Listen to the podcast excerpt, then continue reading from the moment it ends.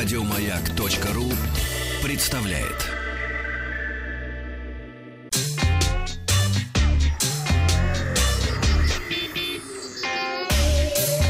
Страна транзистория.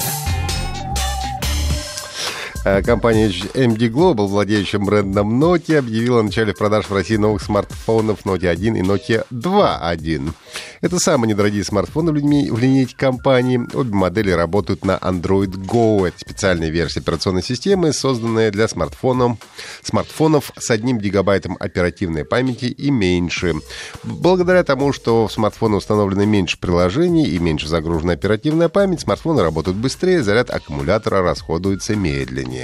Note 1 оснащается э, дисплеем 4,5 дюйма с разрешением 854 на 480 пикселей, а камерами на 2,5 мегапикселей, ну, а также позволяет использовать сменные задние панели Express On из поликарбоната ярких цветов. Также 1 гигабайт оперативной, 8 встроенной памяти с возможностью расширения э, карточками microSD до 128 гигабайт. Ну и предлагается смартфон а, по рекомендованной розничной цене 6 тысяч рублей.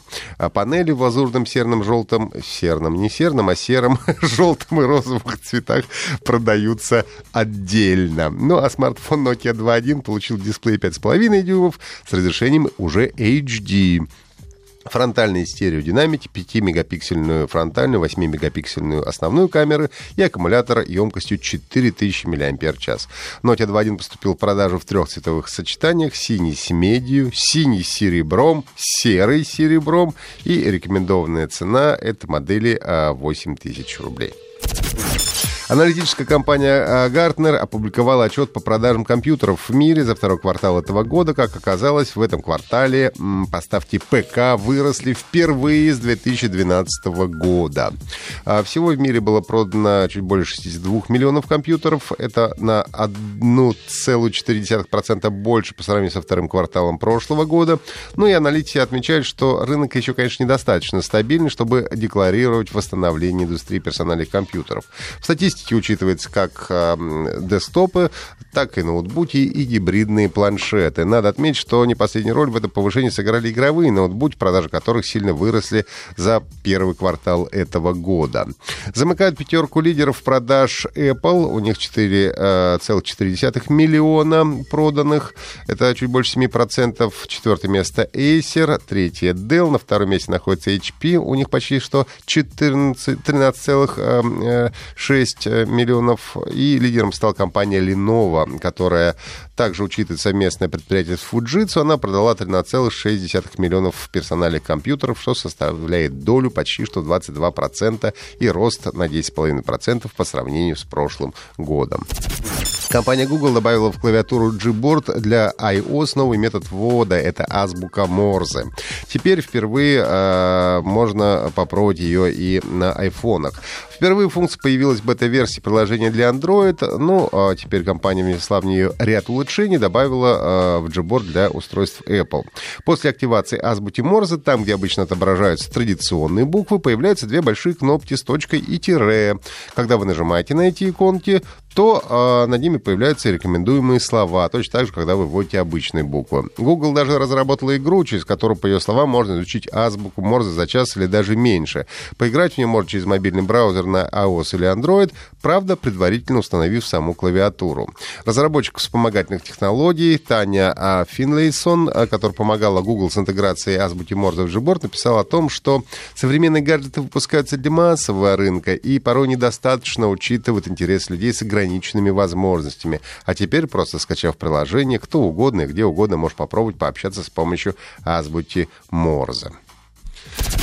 Немецкие СМИ в качестве одной из причин поражения своей сборной на чемпионате мира назвали увлечение футболистов видеоиграми. Дело в том, что во время чемпионата мира а, по футболу. Видеошпилен. Видеошпилен? Видеошпилен. Это по-немецки видеоигры? Видеоигры. Так вот, дело в том, что во время чемпионата футболисты немецкой сборной часами занимались видеошпилен. Они рубились в Fortnite и даже FIFA, хотя, казалось бы, должно было хватать FIFA в реальной жизни. Э, немецкое издание Билд утверждает, что э, на футболистов не действовали никакие увещевания. Они зависали над играми до 4 утра, и руководству приходилось принудительно отключать Wi-Fi в номерах, где жили игроки сборной. Надо сказать, что игроки сборной Германии не единственные, кто познал радости королевской битвы. Например, во время матча четвертьфинала Лиги Европы между Атлетико Мадрид и Спортингом Антон Гризман, которого вот мы помним по французской сборной буквально несколько дней назад, как он забивал пенальти хорватам, так вот, он исполнил танец эмоцию из игры Fortnite, получившую название Take the L. Ее в игре обычно используют, чтобы поддеть побежденного противника. А персонаж танцует, приставив правую руку колбу в форме а, латинской «L», и, по всей видимости, это означает «лузер».